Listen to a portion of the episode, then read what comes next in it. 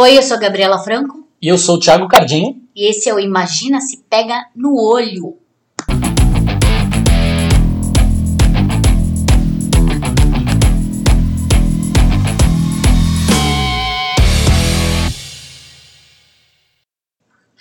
Bom dia, boa noite, boa sorte, bom ano, whatever, onde quer que você esteja, a qualquer horário, nós estamos aqui. Não imagina se pega no olho, trazendo para você as melhores, ou não, né? Um apanhado de notícias da semana e depois um assunto maior que a gente se desdobra, se debruça sobre. E esse programa a gente vai falar sobre gatilho. Cuidado que pode dar gatilho em você. Em qualquer uma dessas notícias que a gente vai falar primeiro aqui. Cuidado, pode dar gatilho. Exatamente, ó o gatilho. Toda e qualquer vacina está descartada. Adivinha quem falou essa frase?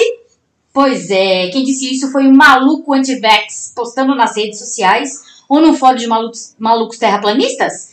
Também. Mas não foi só ele, né? Não, não, senhoras e senhores. Foi ninguém menos do que o nosso excelentíssimo presidente da República, essa verdadeira caixa de comentários do G1 em forma de gente. Essa semana ele disse que vai cancelar, cancela tudo, o acordo que o Ministério da Saúde tinha anunciado para adquirir 46 milhões de doses da, da Coronavac, a vacina contra a Covid-19 desenvolvida e testada pelo Instituto Butantan em parceria com, com um laboratório chinês. Bolsonaro afirmou que pedirá ao ministro da Saúde, Eduardo Pazuello, para que volte atrás na negociação. Já mandei cancelar. Tá ok? O presidente sou eu. Não abro mão da minha autoridade. Ai, que boçal, gente. Disse Bolsonaro em entrevista à CNN Brasil. O presidente ainda disse que Coronavac não interessa a mais países além do Brasil. Como não, amigo? Até porque o Brasil está comprando uma vacina que ninguém está interessado por ela, a não ser nós. Verdade, ninguém. O mundo inteiro tá cagando e andando pra Covid, né? Tá todo mundo, tipo, esqueceu. Ninguém tá Né? atrás de uma vacina. A da China nós não compraremos. É decisão minha. Eu não acredito que ela transmita segurança suficiente para a população. Esse é o pensamento nosso. Tenho certeza que outras vacinas que estão em estudo poderão ser comprovadas cientificamente.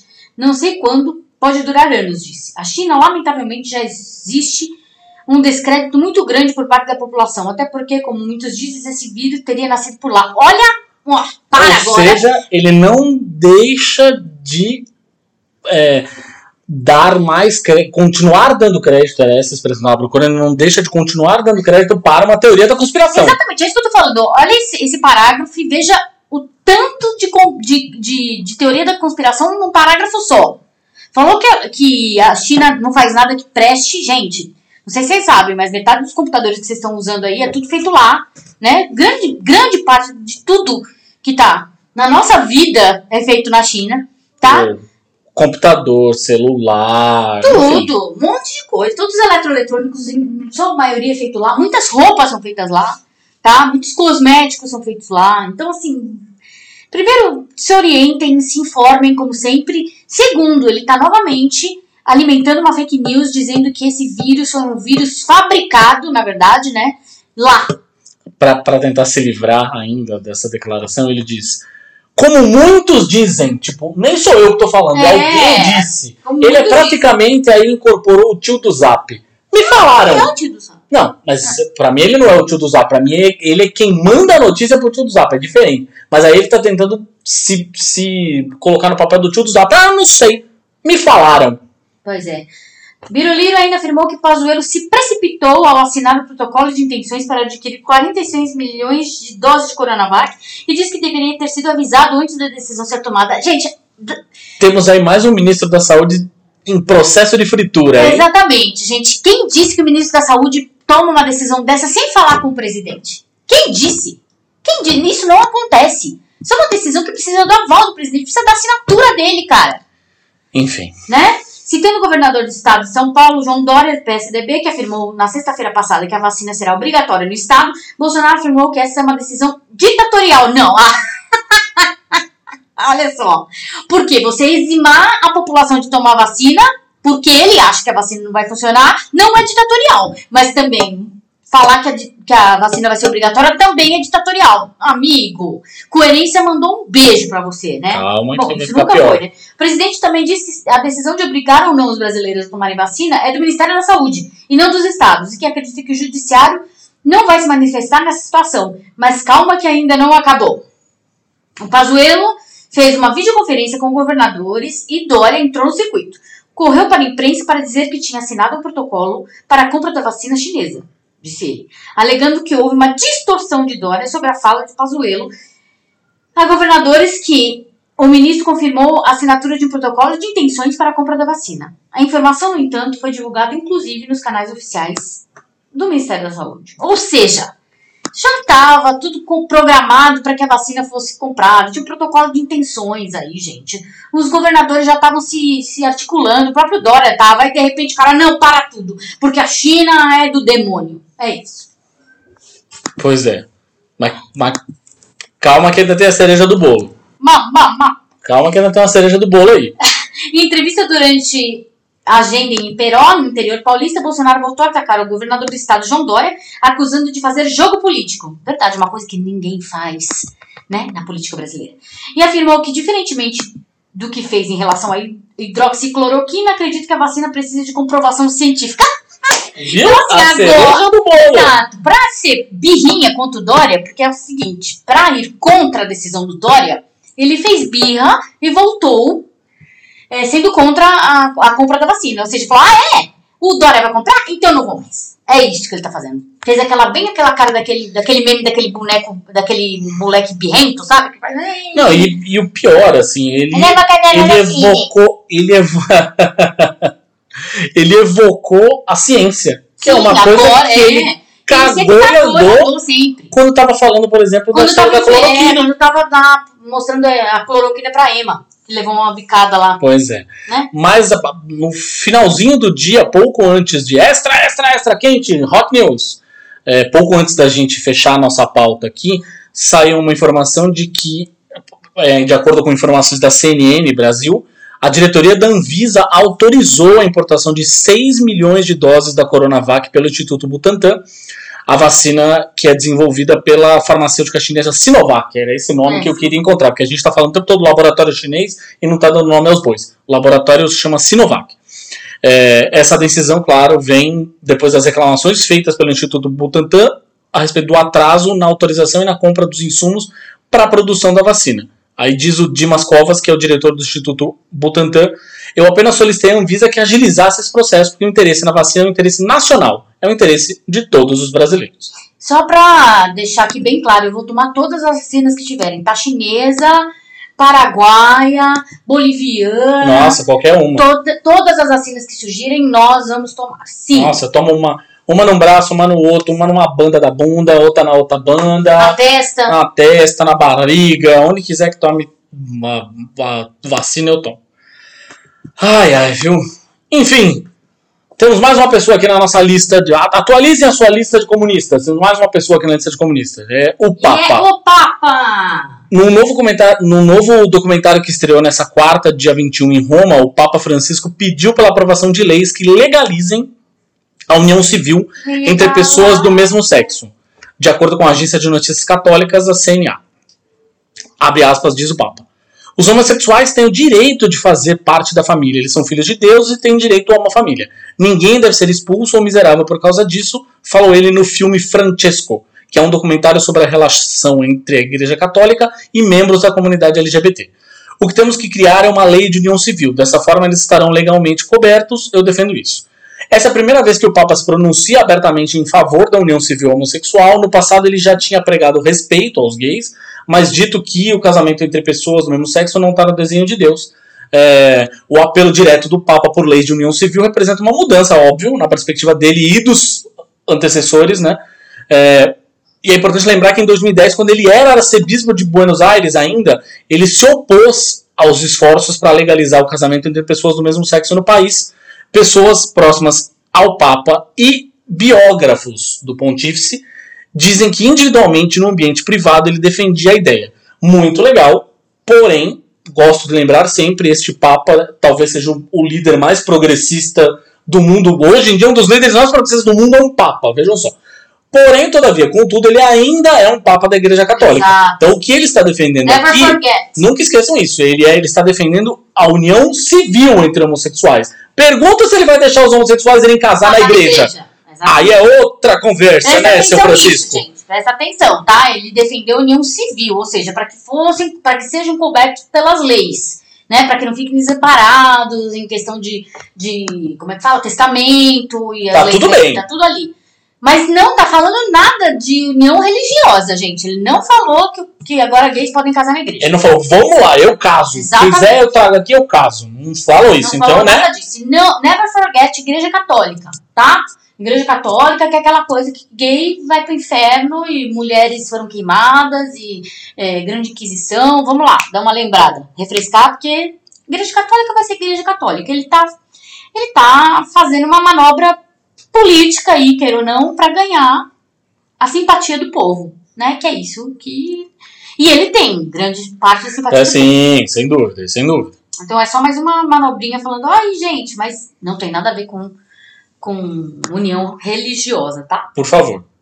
Enquanto isso, na Bolívia, com mais 26 pontos percentuais à frente do segundo colocado, o ex-ministro da Economia Luiz Arce, aliado de, aliado de Evo Morales, foi oficialmente eleito o novo presidente da Bolívia nesta sexta-feira. Com 100% de urnas apuradas, Arce obteve 55,1% dos votos e Carlos Mesa, da Aliança Comunidade Cidadã, conseguiu 28,83%. Com vitórias maciças em La Paz, 68%, Cochabamba, 65% e Oruro, 62%, o resultado deste ano mostra um crescimento de 8 pontos percentuais no apoio ao movimento ao socialismo. em relação ao pleito do ano passado, depois de anulado, no qual o então presidente Evo Morales, que concorria a um controvertido quarto mandato, obteve 47% dos votos e Mesa 36%. A centrista comunidade cidadã, por sua vez, foi vitoriosa em Beni, cidade natal da presidente interina Janine Agnes, com 39% dos votos, e Tarija, onde ficou com mais de 50%. No mesmo dia, o chefe da Missão de Observação da Organização dos Estados Americanos, OEA, Manuel Gonzalez, afirmou que as eleições da Bolívia foram transparentes e que a vitória de Arce é legítima. O controverso relatório da organização que apontou irregularidades no pleito de 2019 foi a principal ponte- fonte de apoio às denúncias de fraude feitas na época pela oposição que culminaram na renúncia de Morales, pressionado por forças militares e policiais. O povo votou livremente, o resultado foi claro, contundente, o que dá grande legitimidade ao novo governo, às instituições bolivianas e ao processo eleitoral, disse Gonzalez ao divulgar o relatório preliminar sobre as eleições do último domingo. Internautas brasileiros aproveitaram a vitória para provocar o bilionário Elon Musk no começo da semana com a hashtag Chora Elon Musk. Na ter- na- já era a terceira mais comentada do Twitter. A razão é porque o Musk é criador e diretor da empresa Tesla Motors, que produz carros elétricos. E as baterias desse carro, né, desse tipo de veículo, são feita com- feitas com lítio, que é, é, é encontrado em maior concentração nas reservas é, da Bolívia, né, onde onde, da onde ele explora literalmente a Bolívia. Então, assim, com a, com o, a, a vitória desse presidente, as portas vão fechar para esse essa, essa toma lá da cá com os americanos, né? Pois é. Que a gente sabe que fizeram tudo para que é, o Evo também renunciasse. Então em- tem uma coisa legal da gente lembrar que é, Em março, de, É isso, março é deste ano, provocado por um internauta sobre a participação do governo dos Estados Unidos na deposição de Morales, o diretor da Tesla Motors se acusou. Vamos dar golpe em quem quiser, nos lide com isso. Não, ou seja, somos americanos, estamos aqui para fuder com a Pois é. vida de- dessa república de bananas aí. Então, assim, além de chora Elon Musk, tem que colocar chora Trump também, né? Porque isso também foi um golpe bem. A gente acha que não, mas isso foi um golpe bem, É bem óbvio, centralizado sim. no Trump. Tá? Ele não vai ter mais essa abertura com a Bolívia, menos um país sul-americano para os Estados Unidos. Para Estados Unidos, é, para os Estados Unidos explorar, para explorarem. Depois a mensagem foi apagada pelo empresário, mas prints continuam a circular porque a internet, é claro, never forget. Gente, extra extra tem um asteroide a caminho. Mas calma. Vamos por partes. O astrofísico americano Neil deGrasse, deGrasse Tyson declarou que um asteroide pode atingir a Terra um dia antes das eleições para a presidência dos Estados Unidos, que estão programadas para acontecer no dia 2, 3 de novembro. O asteroide 2018 VP1, uma rocha espacial do tamanho de um refrigerador, pode se chocar conosco a mais de 40 mil quilômetros por hora. poderá colidir com a Terra no. Poderá, né, gente? Não é certeza, enfim. Poderá colidir com a Terra no dia 2 de novembro, um dia antes das eleições presidenciais. Não é suficientemente grande para causar danos, portanto, se o mundo acabar em 2020, a culpa não será do universo. Escreveu no último sábado em sua conta no Twitter o astrofísico. Questionado por um internauta se ele tem plano. Internauta é ótimo, adoro usar a palavra internauta. Internauta, Entrega demais, entrega demais a idade. Questionado por um internauta se tem planos de solução caso um asteroide maior colida com a Terra, Tyson respondeu inicialmente que não, mas depois corrigiu. Na verdade, nós temos planos, mas nenhum deles é financiado.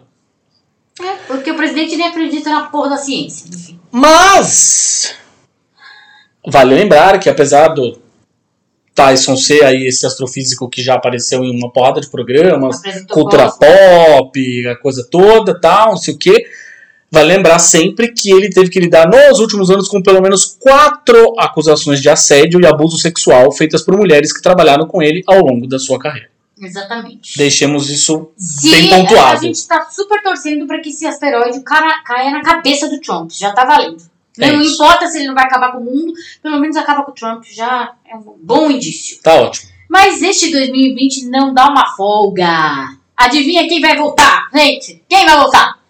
Jared Leto deve estar de volta às telonas com o clássico vilão Coringa, aquele mesmo, aquele lá, com os dentes tudo prateados, cheio de tatuagem, cabelo verde, aquela coisa horrorosa que apareceu em Esquadrão Suicida, que deixou a gente com pesadelos durante muito tempo. Pois é. Então, de acordo com o Hollywood Reporter, o ator que interpretou o personagem em Esquadrão Suicida em 2016 juntou-se às gravações adicionais para o Snyder Cut de Liga da Justiça. Porque só é isso, tipo, essa vibe de bosta chama bosta, entendeu? Tipo, então, essa merda desse filme tá gravitando e aí, né, os bosta se cola no diretor bosta. E é isso que dá. Pois é, é isso que acontece. O projeto oficialmente intitulado Zack Snyder's Justice League, porque né, não, não basta ser Justice League, precisa ser Zack Snyder Justice League, ele precisa ter o nome dele no título, no título. Sim. É? Você já viu alguma coisa tipo o, é, você já viu um título tipo os, sei lá, os intocáveis do Scorsese, você já, já ouviu isso? Apa- Aparece assim, tipo, ah, o, o Tubarão de Steven Spielberg. Não, o, o título É. é. Tubarão. Exato. Quem coloca Tubarão de Steven Spielberg é a imprensa. Não, Esse daqui não, ele tá, ele tá fazendo questão. do nome dele ser mais o importante até que o dele, nome exatamente, o nome dele vira antes do filme. Sim. É muito louco isso, cara. É muito questão de, de megalomania. Eu já tô analisando o cara, né? Total, mas enfim. Está sendo supervisionado, então, o filme, esse Zack Snyder's Justice League, está sendo supervisionado pela HBO Max, que está financiando a nova rodada de filmagens e a conclusão de muitas cenas inacabadas que deve ir ao ar no próximo ano. Ah, peraí, como é que é? Nova rodada de filmagens? Pois é, mas não estava pronto, Tava pronto, que gente. Eu não coisa. entendi. E outra coisa, a HBO Max tá cagando dinheiro, né? Cagando dinheiro, gente. Tanta coisa legal pra HBO Max fazer. Tanta coisa legal. Mas enfim, Ben Affleck, Ray Fisher e Amber Heard já são alguns nomes que marcaram presença no set de gravações. Ainda não se sabe se outros atores integrarão o elenco. De acordo com a publicação, a chegada de Jared Leto no filme levanta questões sobre quanto conteúdo novo poderá ser incluído na nova versão, já que o ator e seu personagem não aparecem no filme original de 2017. Foi. A publicação ainda revela que John Berg e Geoff Jones, produtores que são alvo de acusações públicas sobre assédio moral por Ray Fisher, não serão acreditados nessa versão do filme. E também, pouco antes da gente começar aqui a gravação, saiu uma notícia de que o Joe Manganiello é, também deve aparecer no filme como o Como Exterminador. É, não sei se exatamente em uma no- em novas cenas ou se numa versão ampliada, porque ele já tinha aparecido na versão na cena pós-créditos do filme, né? Ele é convocado pelo Lex Luthor no final do filme para montar uma Legion of Doom, uma Injustice League ou o que quer que seja. Eu só, eu só assisto, agora que o John Manganiello tá aí, eu só assisto se ele tirar a camisa. Aí a gente assiste. Nossa. Acho que nem isso, a gente pode só procurar umas fotos dele sem camisa no Google e tá muito bom já, porque É verdade, não vale a pena passar por essa tortura só pra ver o John Manganiello sem camisa. Gente do céu. falar naquela porcaria de Coringa no filme do Esquadrão Suicida, que é, na verdade, basicamente, é, um gangster, né? Ou seja, ele não é o Coringa, de fato, ele é Não, só um gangster de cabelo de verde. rua, né? É, ele é um gangster de cabelo Ele- verde, é, todo verdade, tatuado. Ele é um, é um Ele chefe podia- de quadrilha. Ele podia ser qualquer É. coisa, na real. Podia ser qualquer personagem. É o personagem mais genérico Podia ser um possível. rapper, podia ser um b-boy. Podia ser qualquer coisa, assim. Enfim, o ponto é que ele é. E ainda é um Vale personagem. lembrar também que todo, de todo o laboratório pelo qual o Ah, Jared é, é. passou, que criou-se um- toda uma mitologia em volta de. Ah, É o método. É o método. É o método do ator, é. Exatamente. Mas, não, o lance do, do Jared Leto é que ele. é, quando a gente tá falando de Coringa, né? é, esse Coringa dele, por exemplo, é um Coringa que traz um monte de estereótipos horríveis, inclusive, dos vilões negros, assim. Tipo, ele tenta ser o rapper, Nossa, tenta ser o bambambam, emular, né? tenta emular uma coisa que, cara, não cola, assim, é não branco cola. De nada, de nada. Tudo horrível.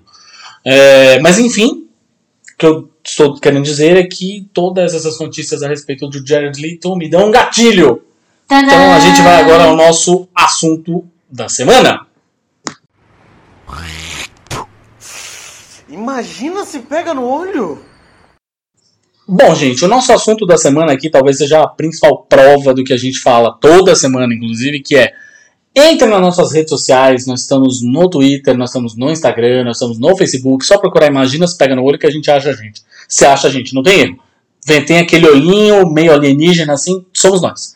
É, mas é, o assunto da semana, na verdade, talvez seja a principal prova de que a gente é, escuta vocês. Então, assim, é, o Júlio, que é um grande amigo, é, me mandou uma mensagem falando: Putz, posso fazer uma sugestão de pauta para o programa? Pode. E aí ele sugeriu este tema, gatilho. É, ele estava bastante interessado, inclusive eu vi a Gabi ter uma, uma perspectiva psicológica sobre a história. Mas o ponto é que a gente até derrubou o assunto, o assunto dessa semana, inclusive, foi para a semana que vem. É, mas a gente falou, putz, é tão legal falar sobre isso, vamos colocar isso então como um assunto né, pra, pra gente discutir agora já, em vez de colocar lá pra frente. Então, Portanto, é isso. Opinem. vocês, exatamente. Venham dar opiniões que a gente. Opiniões Ah. de assuntos de convidados, né? Agora que a gente já Sim, sabe exato. gravar com convidados, enfim. Ah, pai eu de trabalho, mas tudo bem. falassem sobre, sei lá, qualquer coisa, sobre eh, a Michelle Bolsonaro, Micheque, sobre qualquer coisa. Ah, esse eu não comida. falar. Esse não, esse a gente não quer falar, não. Michelle, eu não quero falar. A gente quer falar, a gente A quer gente já falar. fala muito de Bolsonaro Não, vamos pelo amor falar. Todo, a gente já vai fazer uns quatro programas, sei lá, que a gente sempre falar abre o diabo falando dela. Isso, vamos falar de música. Dela, dele, da sua família, do inferno. Porque eles são sempre na notícia, né? É uma Nossa, merda. Essa é a merda. Essa é a merda do Brasil. Pois Mas é. enfim. E aí a gente vai. A gente ouviu que o Júlio tinha, né? A sugestão do Júlio sobre gatilho.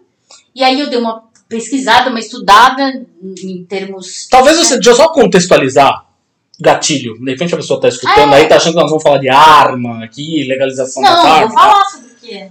Mas a, a coisa do gatilho, você deve ter ouvido já as pessoas na internet falando, putz, apaga que dá gatilho. Apaga que me dá gatinho. Apaga que me dá gatinho. É, que é basicamente qualquer tipo de conteúdo, assunto, não sei o que, que de alguma forma é, surta algum impacto, você. provoque em você algum impacto, reação. né, uma reação. Exatamente. então é aí que eu ia entrar, né, Thiago? O que, que é o que. Primeiro de tudo, o que são gatilhos, né? Então, segundo a psicanálise e a psicologia, gatilhos emocionais são reações disparadas quando nos vemos em meio a situações, imagens ou palavras que imediatamente nos remetem a eventos que nos marcaram no passado, tá? Então, às vezes eles são é, conscientes, às vezes inconscientes, às vezes você nem lembra daquilo, mas alguma coisa te causou um, um mal-estar. Você viu a imagem que te causou um mal-estar, mas você não lembra exatamente do porquê, você não sabe porquê, você não consegue decifrar, né? É, quando são traumáticos, tem- é, a gente tende a reviver essas emoções negativas e, e, e virmos a ter algumas reações inconscientes que podem causar pânico ou surto, até em casos graves, tá, gente? É. Então, assim, exatamente. Então, de repente, algumas, al- al- uma, uma pessoa, talvez, que esteja com, com um quadro é, psicológico um pouco mais alterado, possa ter uma, uma reação exacerbada, né? Que a gente chama de catártica, né? No, na, na psicanálise, né? Tipo, ela pode vir a, a, a é, é, mo- demonstrar uma coisa meio, meio, assim, forte, né? Tipo, entrar em surto até, né? Então, assim, gente, isso não acontece só com quem teve trauma, tá, gente? Todos passamos por esse tal de gatilho. É uma reação automática do nosso inconsciente. O que pouca gente esquece de mencionar é que gatilhos emocionais não estão ligados necessariamente a emoções ruins, tá? Então, uma música, um cheiro, um sabor, alô Ratatouille, né? Quem lembra do filme Ratatouille, né? Tipo, é, um local, imagens, por exemplo, desenhos, filmes, quadrinhos, né? Podem provocar emoções de uma época que nos identificamos como pessoas mais felizes. Como a gente falou no, no nono episódio sobre os nerds que reclamam das adaptações atuais de obras que Uhum. fizeram parte da infância deles, dizendo: Ah, tal obra estragou a minha infância. Vejam bem, talvez nossa memória afetiva não nos deixe encarar o fato de que a infância pode não ter sido uma época muito boa. Nem todo mundo teve uma infância feliz, gente. A gente tem que lembrar disso, tá? Mas é fato que na infância a gente tinha menos responsabilidade, inclusive emocionais, né? O mundo, a gente, é, a nossa percepção do mundo era diferente, porque a gente Sim. não tinha, na verdade, o ferramental psicológico que a gente tem hoje, tá? A gente não tinha maturidade emocional também. Portanto, era uma época onde as emoções eram mais básicas, onde o mundo era mais lúdico, menos rea- realista. A gente escapava mais, né? Por, por, por isso, dizer que a infância era uma época boa é porque era assim, um período escapista, era um período que você imaginava. Era um período de imaginação, você criava o seu mundo. Então, lá na infância, você tinha o seu mundo, não importa se tava tudo cagado na realidade, né? Tua mãe pode ter falado, nossa, sua infância foi a pior época da nossa família, a gente passou fome, a gente, teu pai ficou desempregado, blá, blá. pra você tava tudo maravilhoso, porque era a sua infância. Sim. Entendeu? E a gente passou por muito disso. Nossa, minha família é direto assim, né? A minha infância foi muito difícil. Foi uma época muito difícil, mas mesmo assim, pra mim, ela ainda é preciosa porque é a minha infância, Uhum. né? E então é isso que acontece. Mas, voltando aos gatilhos emocionais, aí a expressão gatilho surgiu no ambiente psicológico brasileiro pelos idos dos anos 90, quando a aparição da AIDS reforçou as campanhas contra o consumo de drogas, principal- principalmente as drogas injetáveis. No processo de descontinuação do uso, era muito importante localizar e afastar as circunstâncias que favoreciam o uso de drogas, por exemplo, certos ambientes, certos amigos, certas situações de ansiedade ou contrariedade, que poderiam compor gatilhos Hum, que desencadeariam recaídas para cada um. Ou seja, afaste-se dos gatilhos, afaste daquilo que vai fazer você recair, né, nas drogas, né? Aliás, é uma recomendação recorrente para aqueles que lutam contra transtornos de adição, impulsão ou compulsão, tá? Você precisa se afastar daquilo que te faz cair em compulsão, sempre. Então, assim, é aquela coisa de mudança de hábito mesmo. Não passa mais por situações, não, né? Tenta evitar situações que vão fa vai fazer você entrar numa situação vulnerável psicologicamente, ou pessoas, né? Porque tem, sempre tem aquele amigo, ah, e aí? Vamos lá assistir um filme do Zack Snyder. Fuja dessas pessoas, né? Dessas pessoas que fazem você cair nessa. É um horror eu ter que fazer essa brincadeira, gente, porque a situação de adição, impulsão e compulsão é muito grave. sem não é brincadeira sem dúvida. tá? Já nos anos 2000, o gatilho esteve associado à grande metáfora trazida pelos antidepressivos. A depressão é uma doença causada pelo des- desequilíbrio de neurotransmissores, né? aqueles que a gente já conhece, serotonina, dopamina, adrenalina no cérebro. Né? O desequilíbrio desses neurotransmissores tem uma causa genética e independe das nossas formas de vida e são indiferentes ao modo como falamos, trabalhamos ou desejamos. Então, assim, você tem essa, esse desequilíbrio de neurotransmissores independente, é, é genético. Você, você tem que fazer exames para ver se você tem, se você tem essa, essa inclinação para a depressão, Uhum, uhum. tá? É, acontece que, no entanto, a depressão se desencadeia por meio de certos estímulos ambientais desfavoráveis, tipicamente ansiogênicos e estressantes, ou seja, através de gatilhos. Né? Hum, então, sim, você sim, pode sim, passar por uma situação de desemprego, você pode passar por luto, você pode passar por uma doença que vão ser gatilhos para que esses neurotransmissores é, entrem nesse desequilíbrio, né? Tipo, ou nem entrem, não, eles fiquem, fique mais claro o desequilíbrio desses ne- neurotransmissores, é isso que eu quero dizer. Tá? Então, assim, essas situações podem exigir, por exemplo, quando você está passando por um luto, é uma coisa muito grave. E os seus neurotransmissores, principalmente a serotonina e a dopamina, estão muito baixos. E aí é um grande, um grande, uma grande propensão de que você venha desenvolver uma depressão, né? E mais uma coisa muito importante que você precisa entender antes de aprender a lidar com gatilhos emocionais presentes na sua vida é justamente o quê? Identificá-los. Saber o que te dá gatilho, tá? Essa pode não ser uma tarefa muito fácil, Afinal, às vezes eles são completamente inconscientes. Você não sabe de onde vem aquilo. Você já passou por isso? Você já passaram por isso? Eu já passei direto por isso. Eu tá numa situação que tá me causando um- uma, uma ansiedade ou um desconforto que eu não sei identificar por quê. Eu estando em algum lugar, é, lugares muito cheios para mim, por exemplo, é gatilho. Eu não consigo ficar. Eu não consigo. Eu tenho uma, uma certa, uma certa agorafobia, né, que chama. Hum, sim. Eu não, eu não consigo ficar em lugares muito, muito cheios, sem brincadeira. É difícil pra mim, até em shows, por exemplo. Quando eu era mais nova, até tinha, tinha mais facilidade. Agora que eu tô mais velha, eu desenvolvi quase uma aversão, assim, uma coisa que eu fico realmente nervosa, de fato. Assim, é passeata, lugar que é muito cheio, que tem uma grande probabilidade de acontecer uma tragédia, de ser pisoteada, até pela minha grande altura, que eu tenho 1,54m. Não esqueçam desses 4 centímetros, faz muita diferença. Então, assim, pra mim é muito difícil. E realmente eu fico apavorada. Eu fico pensando que eu vou morrer esmagada numa, numa multidão, né? E eu fico sem ar, eu chego a ficar sem ar. Porque quando você é baixinha, né, o, né a pessoa vai te pressionando lá, vai ficando escasso ali pra você. Aí é muito difícil. Então é uma situação muito estressante pra mim. Então eu não sei se vocês já passaram por essa situação.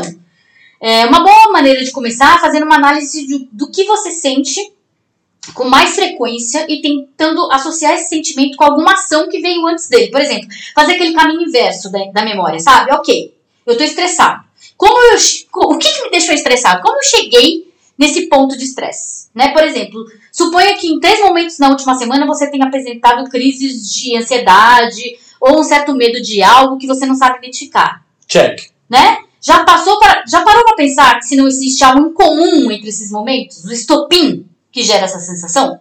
Do tipo, ai meu, tocou o telefone, meu coração acelera, começa a suar frio. Por quê? Geralmente o telefone associa, sei lá, você associou, seu chefe ligava para tua mesa, falando, Hum, Cardim, passe na minha sala agora. E você levava um esbregue do chefe. Isso acontecia uma, duas, três vezes. O seu cérebro começou a associar. Ok, o telefone toca, fudeu, vão levar uma bronca. É isso que é gatilho. Né? Ele associa automaticamente a uma situação que, que te causava medo, te causava pânico. E você associa uma coisa a outra. Então, assim, eu tinha. Isso é um estresse pós-traumático que a gente isso é quase um- Dá pra comparar com um experimento pavloviano, isso. É, exatamente, é condicionamento. É um condicionamento. Você sempre usa o mesmo método para apavorar uma pessoa. Às vezes, quando aquele método acontece aleatoriamente, não tem nada a ver com você se apavorar, ela se apavora. Uhum. É condicionamento, exatamente. Né? Então, pode ser detalhes que parecem sem importância, como uma demanda específica no trabalho, o confinamento que a gente tá passando, né? Tipo, eu não aguento mais ficar em casa, cara, eu não aguento. Tô- começa a me dar falta de ar, começa, começa a ficar ansiosa, né? Começo a ter é, é, alguns comportamentos compulsivos, é, medo da morte do corona, por exemplo, gente. É, a gente tá sempre.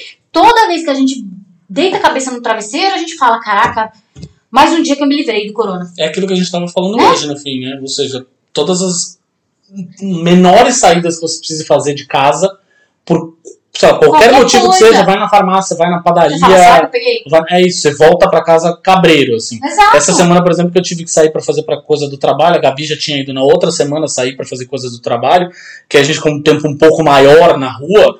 É, com mais e- pessoas, com mais né? pessoas em exposição. Mano, eu chego em casa com vontade de botar minha roupa, botar fogo na minha roupa, assim, sabe? Não Fazer uma é. fogueira, assim, botar fogo na roupa e falar, pá, caralho, sai vírus, filha da puta. Eu, eu, no meu trabalho, exige que eu dirija uma live, né? Tipo, eu atuo como diretora de lives, por exemplo. Tô atuando como. Não só isso, mas também como diretora de Sim, live. sim. Na, na última live que eu fiz, todo mundo fez teste antes de entrar na live, né? Tipo, aquele testezinho do, do gotinha de sangue lá que em 20 minutos mostra se você ou já teve o vírus ou te, tá com o vírus, né? E todo mundo fez. Mesmo assim, foram 50 pessoas na live. Então, tipo, era gente pra caralho. E quando eu voltei pra casa, depois daquele dia, mesmo sabendo, meu consciente racional, sabendo que aquelas pessoas todas tinham sido testadas e tava todo mundo bem, sadio, eu não consegui dormir aquela noite. Eu não consegui dormir. Eu acordei com pânico várias vezes. O Thiago viu. Eu acordei, Sim. uma noite do cão. Eu não consegui dormir, eu não fiquei bem. Eu fiquei pensando que eu, que eu tava com corona. Tipo, eu tinha. Ah, foi dessa vez. Pronto, é hoje, é agora. Sabe aquela coisa? Tipo, ah, agora vai. Eu, eu peguei essa merda. É isso, essa tensão, gente, é gatilho, é super, né? Então, assim, é, você conseguir notar um ou mais gatilhos vai te ajudar bastante a saber como lidar com eles, né? Você racionalizar a coisa, trazer para um âmbito do consciente, falando, ok, tocou o telefone e eu tô me apavorando, mas gente, pode ser minha mãe, pode ser tipo o, o Celso Portioli falando que eu ganhei sei lá quanto na roda roda Rejecti, entendeu? Roda, roda. Entendeu? Pode ser mil coisas, então você não tem que condicionar tocar o telefone com uma coisa ruim. Quando você identifica esse gatilho, aí você consegue lidar com ele, tá? Um detalhe que merece atenção é que isso não é bobeira, tá, gente? Não é frescura e nem pequeno demais para você não prestar atenção. Na verdade, isso é negligenciar sinais do seu inconsciente e do seu corpo. Pensar assim de certas situações pode dificultar ainda mais a identificação desses gatilhos ou de um possível transtorno de ansiedade, por exemplo. Né? Porque o gatilho faz você ficar ansioso e aí você desenvolve o transtorno de ansiedade porque você não prestou atenção. E aí toda vez você fica ansioso pela mesma coisa. Sendo que aquilo você sabe que não vai adiantar nada você ficar ansioso por aquilo. Mas você está repetindo um padrão. E aí já aquilo já se tornou um transtorno, né, de, de, de ansiedade.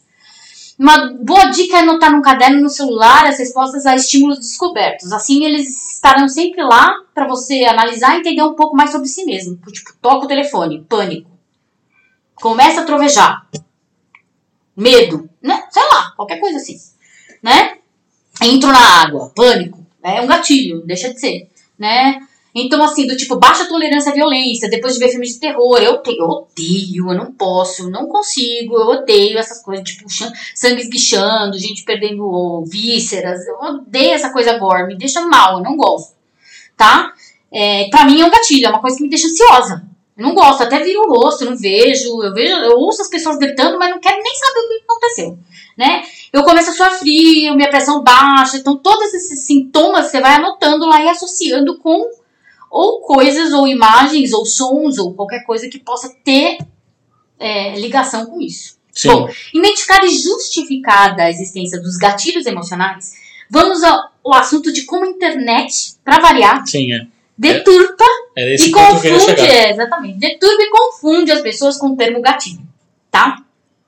Na minha pesquisa sobre como pessoas sem qualquer conhecimento prévio de como gatilhos atuam, usam isso para silenciar outras, encontrei o texto do meu querido Christian Dunker, que é o psicanalista e professor de psicologia clínica da USP, na coluna UOL e da revista Mente e Cérebro, do qual eu sou muito fã, quase uma tiete.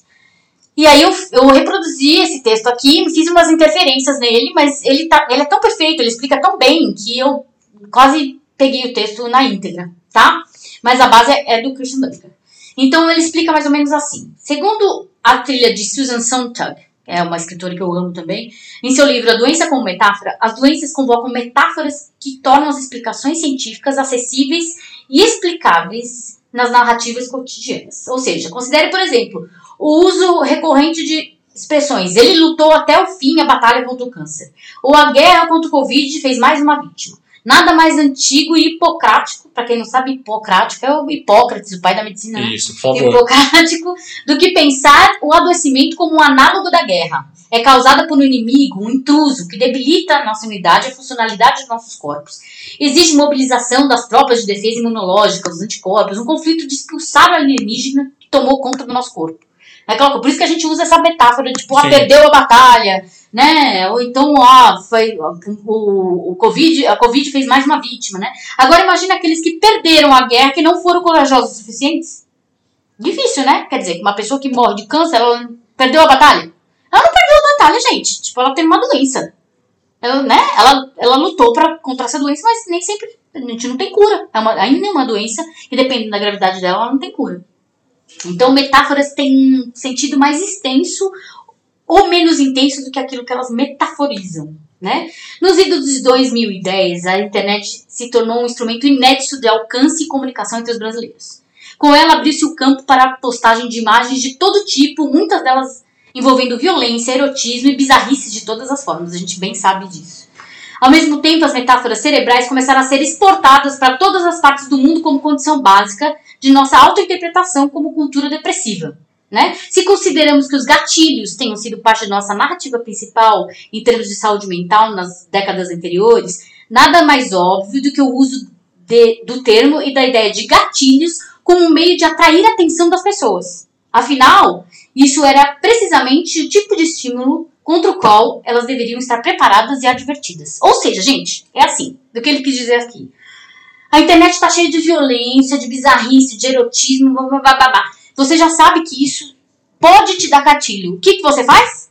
Você vai lá e vê. Você não se afasta. Lembra do gatilho que foi usado lá na frente contra, é, é, pela é, adver, advertindo contra o uso de drogas injetáveis? Que ele Uhum. falou? Não use, blá, blá, blá, evite os gatilhos. Gente, internet é a mesma coisa, evite os gatilhos, Exato. tá? Acontece que o termo gatilho É. É. É. Acontece que o termo gatilho começou a ser usado por aqueles que pensam que toda forma de contradição, contrariedade, conflito deva ser evitada. É, aí é outra, essa conversa que é foda, né? Tá? Exatamente. Que aí é uma silen- um silenciamento. Né? Então, assim, se eu sou contra suas ideias e eu falo pra você de um- uma forma mais veemente, você começa a falar: não, mas isso daí tá me dando gatilho. Para que não é assim. Calma, amigo. Não é assim. A gente tá conversando. Eu tô conversando com você. Eu estou, eu estou me opondo às suas ideias. Eu não tô te agredindo de forma alguma. Não tem um gatilho aqui. Você tá, você tá inventando. Você tá Uhum. usando mal esse termo gatilho. Tá? É isso que a internet faz. Tá bom? Então, assim, como a, é- é- então ela, a- as pessoas que pensam que toda forma de contradição, contrariedade, conflito deve ser editadas como uma maneira de manter a saúde mental. Ou seja, não vou discutir, porque senão vou, vou, vou surtar. Basicamente isso. Né? Bem, esse é um princípio totalmente falso e em desacordo com a ideia original de gatilho. Não é isso que o gatilho é. Então a internet pegou e retorceu essa questão do gatilho e ela usa contra a própria. Contra quem? Contra o próprio interlocutor, contra o próprio mensageiro. Aquele que está recebendo a mensagem, ele, ele identifica como sendo. como você está agredindo ele se você for contra. Né? E ele te silencia, ele fala, não, para que tá me dando gatilho. Logo, passa a ser uma responsabilidade social daqueles que enviam mensagens que pode gerar conflito e não de quem as recebe. Ou seja, ai, toma cuidado com o que você fala, porque senão vai me dar gatilho e vou sair surtando e matando todo mundo. Gente, como assim? Ou seja, existe aí, essa é uma intervenção minha no texto do Dunker, tá? Existe aí uma transferência de responsabilidade. Quem recebe a mensagem não precisa desenvolver ferramentas para lidar com gatilhos, ou até mesmo evitá-los. O mensageiro, que no final é que precisa se calar para não ativar o gatilho do outro. Não, gente. Não, não. Um gatilho que, complementando até essa sua intervenção, não ativar um gatilho que nem existe na real. Sim, não é como se a pessoa que está do outro lado, não é que criou-se na verdade uma coisa que isso eu acho muito sério. Nós já estamos em outubro, Essa é mas uma a gente teve subversão do termo gatilho. N- n- Então, nós já estamos em outubro, mas a gente teve o nosso programa sobre o setembro amarelo, sobre a coisa da saúde mental e tal. A saúde mental tem que ser discutida não só em setembro, tá? Não só quando tá todo mundo pintando os perfis de amarelo, aquela história toda, mas tem que ser discutido o tempo todo, ainda mais nesse momento foda que a gente tá vivendo de pandemia, quarentena e afins. Mas o mais engraçado é que rolou uma, e aí muitas aspas, tá? Mas acho que vocês vão entender o que eu tô querendo dizer, uma glamorização dos problemas mentais. Então todo mundo tem depressão. Quando na verdade quem tem depressão de fato acaba sendo silenciado. Não, Ah, não, gente, depressão todo de mundo- fato tem até vergonha de falar. Acaba tendo, é isso. É. E aí quem de verdade sofre gatilhos mesmo não tá nem participando dessa conversa.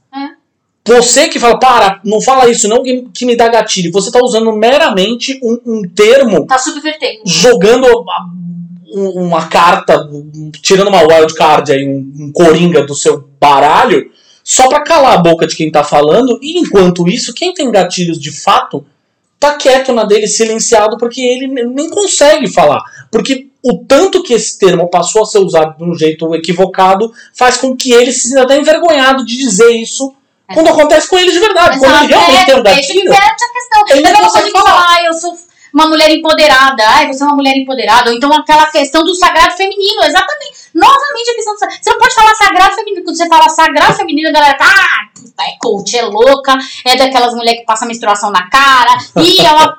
Não, sabe? A coisa Sim. foi subvertida, foi esvaziada do seu, do seu contexto original Sim. tá? Então não é isso que gatilho é. Nos anos 2020, o uso de gatilho tornou-se ferramenta para o marketing e estratégia de aumentar o alcance e visibilidade de qualquer postagem. É só assistir o di- o Dilema das Redes, sobre o qual falamos no oitavo, no oitavo episódio. O algoritmo se baseia no comportamento do usuário, sugerindo postagens semelhantes entre si. Então é aquela é, é a mesma coisa de droga, gente. É exatamente a mesma coisa de droga. Isso é uma droga audiovisual. Então, assim, você sabe que, sei lá, ver é, é, imagens de pessoas em situação de rua te causa ansiedade. Só que você vai lá e faz o quê? Você clica em imagens de pessoas de situação de rua. Ok, aí você fala, ai não, meu Deus, me deu gatilho. Só que a internet entende como, o algoritmo entende como. Ok, Ah. o Thiago, ente- ele gosta de ver imagens de pessoas em situação de rua. E aí ele faz o quê? Ele enche a sua timeline de imagens de, de pessoas em situação de rua.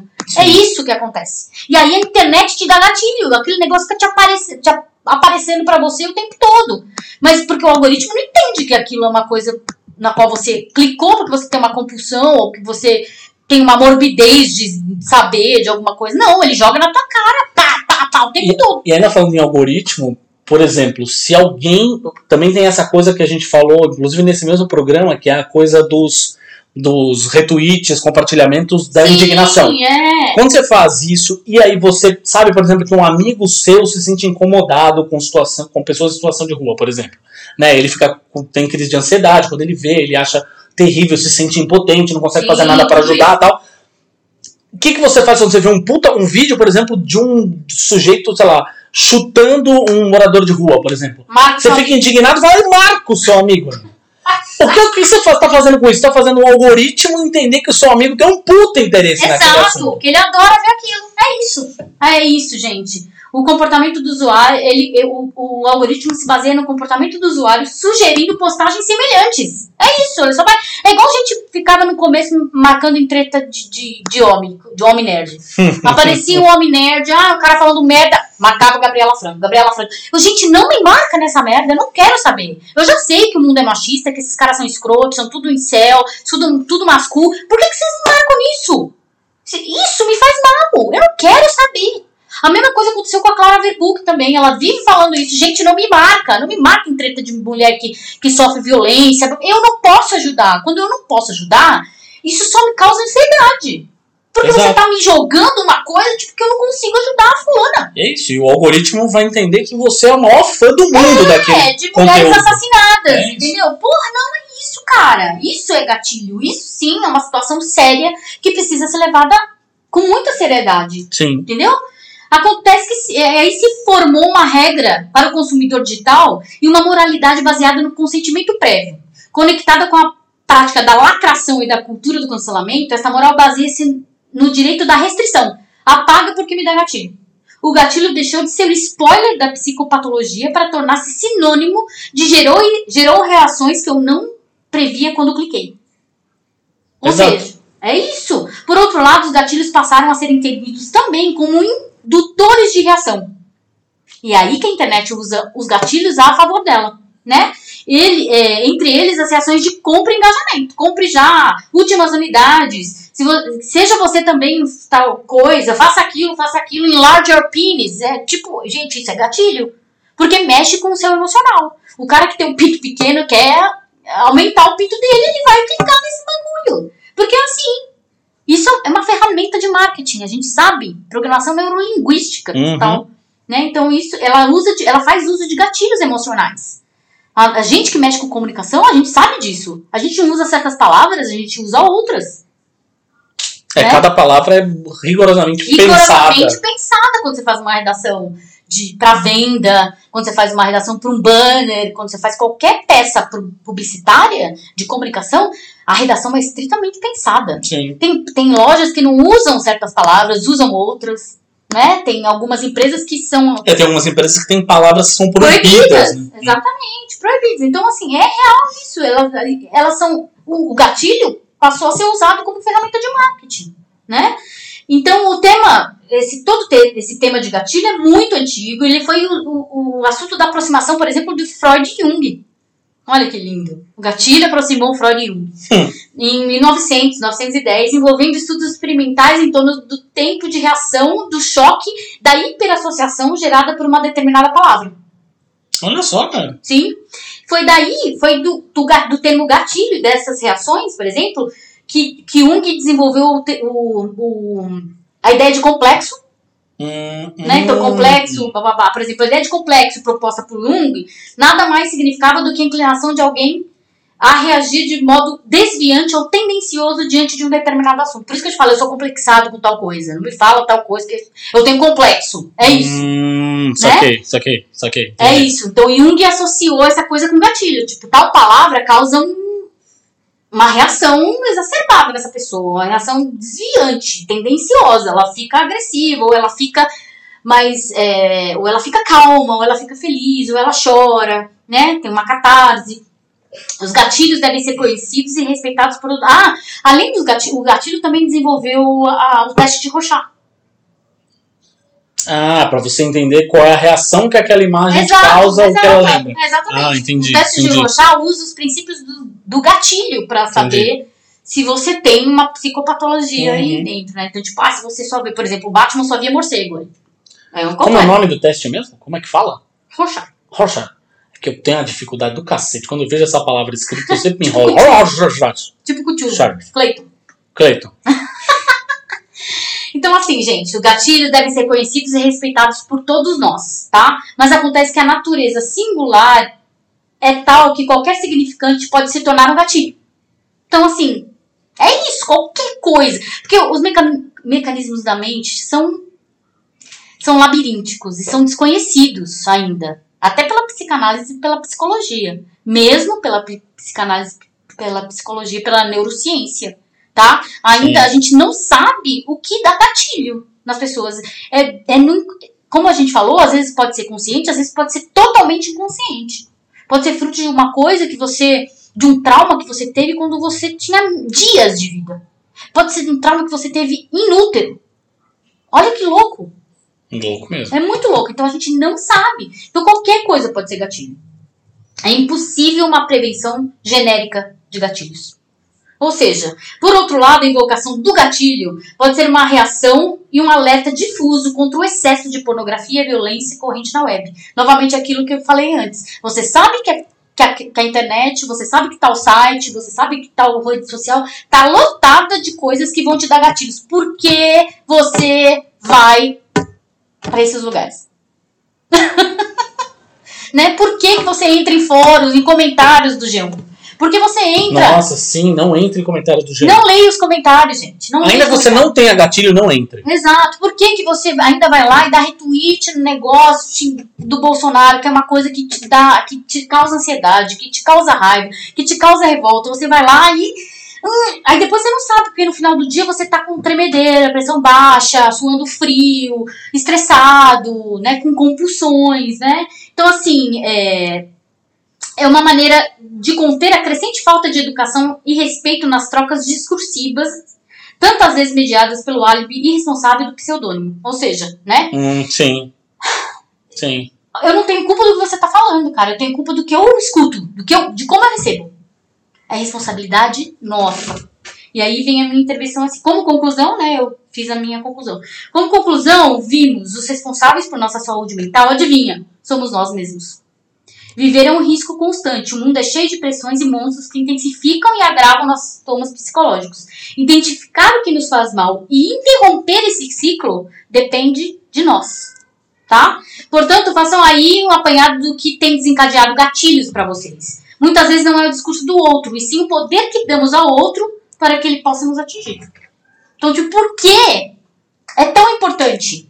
Por que, que eu fico tão puta da vida quando fulano fala uma palavra X, Y, Z? O problema às vezes não tá no outro, tá em você, né? A gente isso acontece muito em psicologia, né? A gente a gente espelha as nossas próprias nossas próprias falhas no outro, né? E aí o outro comete essa falha e a gente inconscientemente fala: "Ah, que raiva que eu tenho de fulano", claro, porque ele é igual a você. Muito, assim, é, é genérico isso, tá, gente? Não é todo sim, mundo que é assim, Deus, mas tem- é- não tem uma fórmula. é, exatamente. É, e aqui, então, eu vou deixar por último, assim, agora pra gente fechar essa, esse assunto, que dá muito pano pra manga também. Mas eu vou deixar umas dicas práticas de como desacelerar e não ser tão vulnerável a gatilhos, tá? Primeiro, dê um pouco de tempo pra você.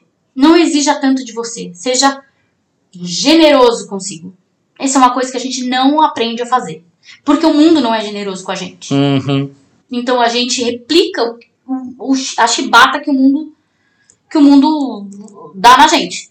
A gente faz exatamente o que o mundo faz. Então, o mundo pressiona, o mundo exige, o mundo quer perfeição, o mundo quer ir. né? A gente faz exatamente isso conosco e com os outros. A gente replica esse mesmo comportamento. Né? Então, seja generoso consigo, é, dê um descanso, né? é, se acalme, tente se acalmar antes de retomar certas condições. Né? Você pode usar esse tempo para refletir sobre suas emoções e tentar lidar com elas de uma maneira mais positiva. Seja paciente. Mudar hábitos e estilos de vida geralmente não produz resultados imediatos. Pode levar semanas ou meses para descobrir quaisquer diferenças e é completamente normal, tá? Então é aquela coisa de terapia, gente. Terapia, tipo, depois de anos que você vai notar uma diferença do que mudou. E são coisas super sutis. Até porque são comportamentos e são condicionamentos da mente, tá? Que é muito difícil de mudar.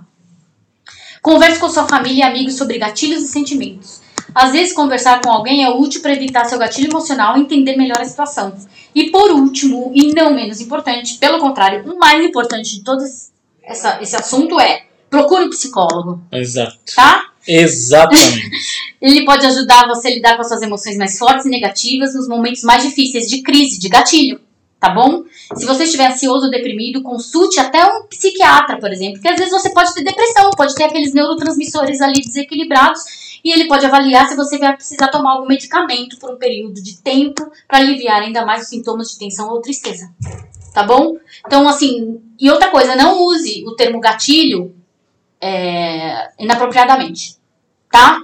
Do te- tentando silenciar pessoas. Não é, não é assim. Como eu disse aqui, nós somos responsáveis pelo que a gente absorve, pelo que a gente vê, pelo que a gente consome. Então, tenta ver aí no seu comportamento se você não tá correndo atrás do próprio rabo. Né? no fim, essa coisa da- de procurar ajuda profissional é importante até pro, pro, pra gente. Sei lá, isso que a Gabi falou antes, assim, da gente se conhecer, da gente entender os sinais, da gente. Às vezes. é, a gente só consegue isso de fato com ajuda. E a ajuda, quando a gente está falando aqui, é ajuda profissional. Né? Ou seja, voltando ao que a gente tinha falado na história lá do Setembro Amarelo, de nada adianta, obviamente, você procurar ajuda de um, amigo. de um amigo, por mais bem intencionado que ele seja. Ele é muito legal, vai te dar o abraço, vai te dar o, o- o carinho emocional que você toque, tava é. precisando, beleza. Mas quem vai te ajudar a entender como funcionam os seus sentimentos como é uma ajuda profissional, não adianta. Então, assim, É uma escuta que a gente fala, escuta qualificada. é, tá? exato. É uma escuta que vai, ela vai, ela vai traçar, quando a gente faz psicanálise e psicologia, ela vai traçar alguns padrões que ficam imperceptíveis pro seu amigo, entendeu? Exato. Ele, Exato. e aí o psicólogo vai, vai identificar esses padrões e ele vai fazer esse, esse trabalho de pesquisa. Pesquisa das suas emoções. Ele vai falar, ó, então tá, aqui ele repetiu essa coisa, aqui com 12 anos o Thiago fez isso, com 24 ele também fez, com 34 ele também fez, entendeu? Aí ele vai juntar as peças do quebra-cabeça e vai montar ali, ver quais são as suas fragilidades, suas vulnerabilidades psicológicas e vai te ajudar a, a lidar com elas. É isso. É isso. É isso? Encerramos o assunto da semana? Bastante, hein? Mas que bom. Vamos agora às nossas dicas culturais. Pra gente encerrar por hoje. É, sobre séries, a série que eu vou dar de dica aqui não é nova, tá? Mas é, eu achei importante falar, assim, porque eu tô aproveitando que os episódios da última temporada da série do Flash é, estão no Netflix para terminar de assistir. Eu não tinha terminado com a coisa da mudança toda, tal, mudamos hum, mudamos de casa, eu e a Gabi, viemos morar juntos, enfim. É, essa eu tinha meio que parado algumas séries e essa foi uma delas. Eu não vi depois do depois do crossover do Crise das Infinitas Terras, eu não vi mais nenhum episódio e eu tô revendo agora. É, é curioso porque eu tenho uma, talvez um comportamento com algumas séries que é um comportamento meio obsessivo até, ou seja, Olha lá, Eu olha lá a preci- confusão. olha lá. é, eu preciso terminar a série, né? Eu preciso acabar a temporada, na real. É, pra meio que ter a sensação de que tem Ciclo um finalizado. ciclo finalizado, assim. É, Mesmo que seja ruim, você vai até o fim. então, pois é, aí talvez Isso esse seja o explica caso. porque ele, ele assistiu Arrow, por exemplo, até o final. Que eu sempre xinguei desde terceira temporada, eu falei, eu me recuso a assistir essa merda. Ele, não, eu vou assistir, eu vou assistir, assistiu tudo. Assisti tudo. Puta. E de fato a quinta temporada é sensacional, a melhor coisa que a série já Nossa, produziu. Eu acho um tempo muito perdido, mas enfim. Mas enfim, qual é o ponto? É isso, o Arqueiro Verde é meu personagem favorito da DC, né? Cara, mas por isso mesmo que eu não assisti, porque cagaram no personagem. Tadinho do Stephen. Stephen é um Ah. querido. Stephen Amell, que homem. Ele é lindo, maravilhoso, mas. Tá Ele uma tem o bosta. carisma de uma batata, mas Ah, ele uma é. bosta, uma mas bosta. ele é Mas ótimo. enfim, série, sé- série da CW, É fica aqui, isso. a minha, fica aqui a minha, meu protesto. Isso, ok. Enfim, mas aí eu tô me forçando a ver esses episódios do Flash. E assim, tem algum- algumas coisas divertidas até. A série deu uma melhor. As últimas duas temporadas foram uma merda. A série caiu muito a partir da segunda temporada, na real. A primeira temporada é muito divertida. A segunda é ok. E aí começa a cair um pouco, começa a virar um, um novelão, um dramalhão. O, o, Fla- o Barry Allen e a Iris, eles estão numa coisa, enfim, vai que vai, vai e volta, sei lá insuportável. Mas o ponto é que essa temporada, pelo menos, tem. é, os, os últimos episódios que eu assisti tem uma coisa que eles estão dando mais destaque para os personagens coadjuvantes, ele tem um elenco de suporte que é bacana e tal, então eu tô, tô curtindo. Se eu vou continuar a, a série a partir do ano que vem, ou seja, a partir porque ela já está confirmada para uma próxima temporada, se eu vou continuar, não sei, tendo a dizer, tendo a crer que não. Mas fica aí a minha sugestão para vocês. Ou quase isso. Ou não. Ou não, como diria o. É, como diria Caetano, ou não. Exatamente. De filme, eu quero, eu quero sugerir pra vocês um filme sensacional que está no Netflix chamado The Trial of the Seven. The, the Chicago Seven Trial. Acho que É, acho que é The Chicago Seven Trial. Exatamente. Que é, em português, o Sete de Chicago, né? Que ele recria o famoso julgamento de um grupo de ativistas contra a guerra do Vietnã que foram presos e acusados pelo governo americano de conspiração e incitação à violência nos anos 60. É muito louco, é uma, é uma aula de história, na verdade, é, o- é do Aaron Sorkin, né, com o Sacha Baron Cohen, que rouba, e com o, o cara do, dos animais fantásticos lá, o Ah, o Ed Redmayne. Ed Redmayne, é com Sacha Baron Cohen e o Ed Redmayne. É uma aula, uma puta aula de história e é, meu, eles cutucam muita ferida, mostrando o quanto a direita americana, né, que queria essa caça, a caça aos comunistas, né, essa questão da caça aos comunistas e de quanto eles estavam reprimindo Malditos comunistas! Exatamente. Não, o direito de protesto das pessoas. Fica meio que claro que aquele julgamento e aquela, aquela prisão, na verdade, não fica, claro que aquela prisão foi calculada, armada, né? Que foi eles caíram num golpe da polícia, que a polícia enredou esses caras, né? Esses sete, esses sete pessoas que eram todos um, ou eram líder, líderes estudantis, líderes comunitários, né? Mais é, meio que inclinados para a esquerda, Uhum, né? uhum. Mas É, tem lá. Tem, tem até um, um pai de é família. isso, eu sei, exatamente. tem um pai de família, tem mas que ele era declarame- declaradamente mais é, liber- é, progressista, progressista, liberal. exatamente. E tem o. E tem o líder dos Panteras Negras. Tem o líder dos Panteras Negras ainda nesse meio. Então, assim, eles escolheram a dedo essas pessoas. Vamos lá, vamos pegar um filho da puta de cada, de cada setor da sociedade. Aqui. Vamos pegar os hippies, vamos pegar um pai de família, vamos pegar os negros, vamos pegar, né, tipo, os líderes estudantis. Pra dar uma mensagem. Pra, pra passar uma mensagem. Não se metam com o governo que a gente pode acabar com vocês. É mais ou menos isso. Sim. Tá? Assistam, esse filme é incrível. Com destaque para as atuações de Sacha Baron Cohen e do Frank Langella, que é o, o juiz. Nossa, é verdade. Que dá uma Nossa. raiva desgracenta dele, gente. Assistam. É um baita no filme. É um filmaço. Filmaçaço. Assistam. O Sete de Chicago. Você quer, falar, Chicago. você quer falar do Chibi? Eu falo que você Fala leu, eu também li. é, nós dois lemos. Mas fala, fala você. É, chegou aqui em casa um gibi que eu apoiei no, no Catarse, é, Homenage, que é um gibi independente feito pelo Marcati, pela Germana Viana e pelo Laudo Ferreira. É, os três. E vai ser um gibi que vai ser. hum, É super baratinho, enfim, é curtinho, né? Mas eles vão fazer isso se tornar uma coisa recorrente. Assim, esse é só o primeiro número.